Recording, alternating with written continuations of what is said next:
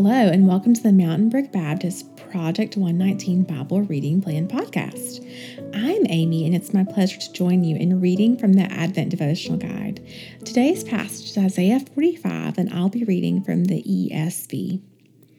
Thus says the Lord to his anointed, to Cyrus, whose right hand I have grasped, to subdue nations before him, and to loose the belts of kings, to open doors before him, that gates may not be closed. I will go before you and level the exalted places. I will break in pieces the doors of bronze and cut through the bars of iron. I will give you the treasures of darkness and the hoards in secret places, that you may know it is I, the Lord, the God of Israel, who call you by your name. For the sake of my servant Jacob and Israel, my chosen, I call you by your name. I name you, though you do not know me. I am the Lord, and there is no other. Besides me, there is no God. I equip you, though you do not know me, that people may know from the rising of the sun and from the west that there is none besides me. I am the Lord, and there is no other. I form light and create darkness. I make well being and create calamity. I am the Lord who does all these things. Shower, O heavens, from above, and let the clouds rain down righteousness. Let the earth open, that salvation and righteousness may bear fruit. Let the earth cause them both to sprout. I, the Lord, have created it. Woe to him who strives with him who formed him, a pot among earthen pots. Does the clay say to him who forms it, What are you making? Or, Your work has no handles. Woe to him who says to a father, What are you begetting? Or to a woman, With what are you in labor? Thus says the Lord, the Holy One of Israel, and the one who formed him Ask me of things to come. Will you command me concerning my children and the works of my hands? I made the earth and created man on it. It was my hands that stretched out the heavens, and I commanded all their host. I have stirred him up in righteousness and will make all his ways level. He shall build my cities and set my exiles free, not for price or reward, says the Lord of hosts. Thus says the Lord the wealth of Egypt and the merchants of Cush and the Sabeans, men of stature, shall come over to you and be yours. They shall follow you. They shall come over in chains and bow down to you. They will plead with you, saying, Surely God is in you, and there is no other, no God besides him. Truly, you are a God who hides himself, O God of Israel, the Savior. All of them are put to shame and confounded. The makers of idols go in confusion together. But Israel is saved by the Lord with everlasting salvation. You shall not be put to shame or confounded to all eternity. For thus says the Lord who created the heavens He is God, who formed the earth and made it. He established it. He did not create it empty, He formed it to be inhabited. I am the Lord, and there is no other.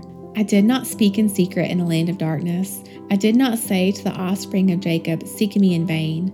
I, the Lord, speak in truth. I declare what is right. Assemble yourselves and come. Draw near together, you survivors of the nations. They have no knowledge who carry about their wooden idols and keep on praying to a God that cannot save. Declare and present your case. Let them take counsel together. Who told this long ago? Who declared it of old? Was it not I, the Lord? And there is no other God besides me, a righteous God and a Savior. There is none besides me. Turn to me and be saved, all the ends of the earth. For I am God, and there is no other. By myself I have sworn, from my mouth has gone out in righteousness a word that shall not return. To me every knee shall bow, every tongue shall swear allegiance. Only in the Lord it shall be said of me our righteousness and strength. To him shall come and be ashamed all who were incensed against him.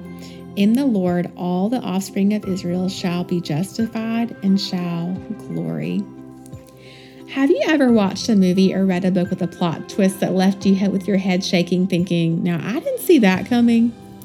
Isaiah 45 features a real plot twist as Isaiah issues a proclamation about a man named Cyrus, whom he calls God's anointed. If you were living in the ancient Near East at this time, you'd know about Cyrus because he was the leader of Persia, the next big superpower, a kingdom that seemed to be taking over the world, including Babylon, the kingdom that had exiled Judah. God promised his people he would deliver them from exile in Babylon and return them to the land he promised Abraham and his descendants. But would God really do that through Cyrus? Through a pagan king who worships false gods? Wouldn't it be better for God to raise up someone from David's line to lead the people back home? Would God really use someone who doesn't know him, a fact mentioned twice in verses 4 and 5, to deliver his people? Well, it turns out that God can and will use whomever He wills for His glory and for the good of His people. As creator and sustainer of the world, He can and will use even pagan kings and nations for His purposes. He bends their inclinations to His purposes. His plans always come to pass, even with our objections. He is the potter and He commands us, not the other way around. This theme, one of God working in unexpected ways through unexpected people, is one that we find throughout the Bible, isn't it?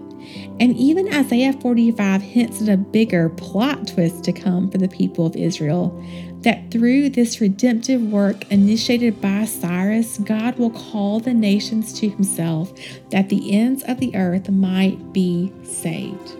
And so eventually, this prophecy about Cyrus would come to pass, and the people would head home under his leadership to rebuild the temple under his financial assistance. The temple would be further expanded and renovated under Herod the Great. Then one day, a baby boy would be brought to that temple on his eighth day of life for circumcision. And at the sight of this child, a righteous man named Simeon, who had been waiting to see God's salvation, would exclaim, my eyes have seen your salvation that you prepared in the presence of all peoples, a light for revelation to the Gentiles and for your glory to the people, your people Israel. At Advent, we celebrate God's unexpected work in the world for His glory and for our good, made most clear to us through the birth of His Son Jesus. This message of salvation would be extended to us Gentiles that we might also be called children of God. He works in unexpected ways that we might come to know His glory and goodness. Would you pray with me? Lord, we thank you for the ways that we see your hand in work at work, and often in ways that we would not expect, God, that you take us by surprise and that you do what you will for your glory and for your good. And we thank you most of all for the unexpected work of Jesus that though we were expecting a ruler to come in conquering, that you put on flesh and that you came to live among us as a baby born in a manger to a humble and poor family. You came in poverty that we might, in your poverty, know the riches of your grace. Lord, would you encourage our hearts this morning with this reminder that you are always at work and that you will use whomever you will for your glory. We pray this in your name. Amen. Thank you so much, Amy, for reading these devotionals and for being the general editor of the Advent Devotional Guide. Tell us the name of the, the guide this year. Yeah, this year's guide is called Glory Advent devotionals from the book of Isaiah. And in particular, it's from the last third of Isaiah, Isaiah 40 through 66, which I think Wayne is going to be preaching on in the new year. So this is a little precursor for us. Yeah, it's priming the pump a little bit. That's right. Um, I want to know a little bit about, as we think about Christmas, what some of your favorite Christmas traditions are. Oh man, I love Christmas. My husband, as you heard, if you listened to the podcast back in October, loves Thanksgiving and I love Christmas. And so after we have our Thanksgiving meal, I talk him into dragging the trees down from the closet and start decorating. Some of my favorite traditions are I love our Christmas Eve services here. I love getting to work on the Advent devotional guide in our family, a couple things we do. We have a, an advent calendar that we do with our daughter, Eliza Ruth, and we'll do with Theodore as he's able to, as he grows, where we open a day and there's a verse on each day we open and we talk about that verse, and there's a piece of candy. There's always incentive for the toddler in there. Also, another tradition, Mary just asked for one, but no, another good. that I have in my family that we really love is my mom and I used to go to the movies and to the Waffle House to eat on Christmas Day. It was our thing. And now we have children, so we don't go to the movies on Christmas Day, but often we are traveling on Christmas Day. And so we usually stop and we have Waffle House. And it's just really fun. And everyone there is just in the best mood and just a wonderful time together. Okay. So, speaking of Waffle House, when you go to Waffle House, what do you order? Oh man. Uh, when I go to Waffle House, I get eggs and I get bacon and I usually get hash browns. But Eliza Ruth always gets the waffle. That is her favorite with bacon. And then Matt's favorite, uh, you know, he likes the All Star breakfast, but he also really likes the hamburger or the patty melt from Waffle House. So. I have to agree with him on that patty melt. That's awesome. Okay, as it relates to food, what are some of your favorite Christmassy kind of foods? favorite Christmassy foods. So last year we had our neighbors over on December 23rd. We called it cookies on the cul-de-sac because we live on a cul-de-sac and we made lots of different cookies and that was really fun. So all of the sweet treats that come along with Christmas.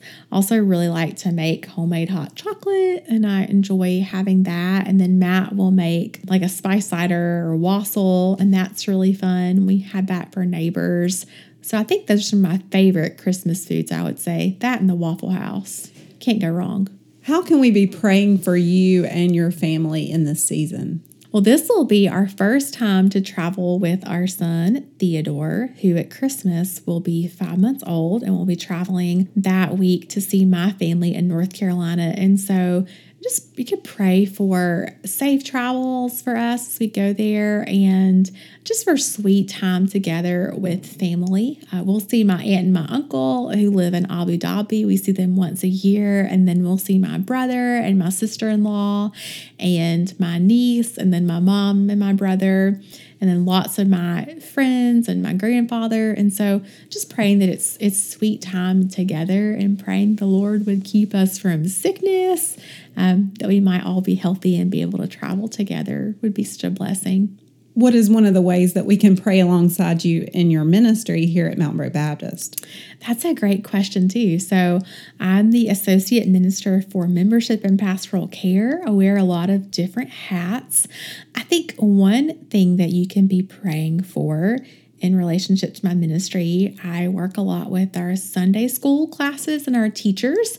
And as we are preparing for the building campaign, we are having to be flexible as we think about classroom space. And so, just praying for all of those logistics. We are going to have spaces for all of our classes, but we might be traveling like the Israelites a little while uh, as we're waiting for those uh, permanent classrooms, waiting for the quote unquote promised land of the product to be finished. So it's kind of kind of joke about it, kind of laugh, but in all seriousness, you can just pray for those logistics and pray for us to have flexible hearts in the midst of it and pray for me that I might communicate all those changes well and even in relationship to as we have guests come and worship with us that we might have clear ways to communicate with them and clear ways to get them where they need to go and to help them plug into a class. Final question I just want to know Are there ways that we can help you in your ministry area or volunteer roles, ways we can um, come alongside you? Always, always. So, we're always looking for people who want to teach. And so, if you feel the Lord leading you in this way, and I would say, even if you think, like, oh, I just am not sure I'm cut out to be a teacher, there there is not a one size fits all to teaching God's word. We just need people who are faithful and who love God's word and who want to to help others to to treasure it more deeply. And so if you're interested in being a teacher, would love to talk to you about that. Even if you're interested in just being a substitute teacher down the road, something we could talk about. Also, if you are in the sanctuary on a Sunday morning and you look around and you see someone you don't recognize, go and meet that person. And then if you could help them or help their family to connect, especially with a class, that would be such a huge thing for us. Just helping people find community and find friends and find life in the church. Thank you so much, Amy, for your beautiful devotionals, for reading God's word to us, and for all you do for Mount Brook Baptist. May I say a prayer over you now? Thank you so much, Mary. Lord, um, we're so grateful for the many ways we see you at work in our midst. And we mm-hmm. thank you for Amy and her ministry here at Mount Brook Baptist and the ways that you have knit us together. We just pray, Lord, that you would give she and Matthew and their family safe travels to North Carolina and that that would just be such a blessing for them over the holidays. We ask, Lord, for her ministry. We thank you for this Advent devotional guide. We pray, Lord, that you would use it mightily in our church. We pray for her ministry to the Sunday school teachers, and we ask, Lord, that you would continue to help us to know what Sunday school is for, for connecting with one another. And as mm-hmm. Amy said, for us to treasure your word. So help us to be a people who treasure your word. Lord, whatever else is behind Amy's eyes today, we just pray, Lord, that you would bless her and keep her, make your face to shine upon her, and be gracious to her. Lift up your countenance upon her and give her peace. We pray all this in Christ's name. Amen. Amen.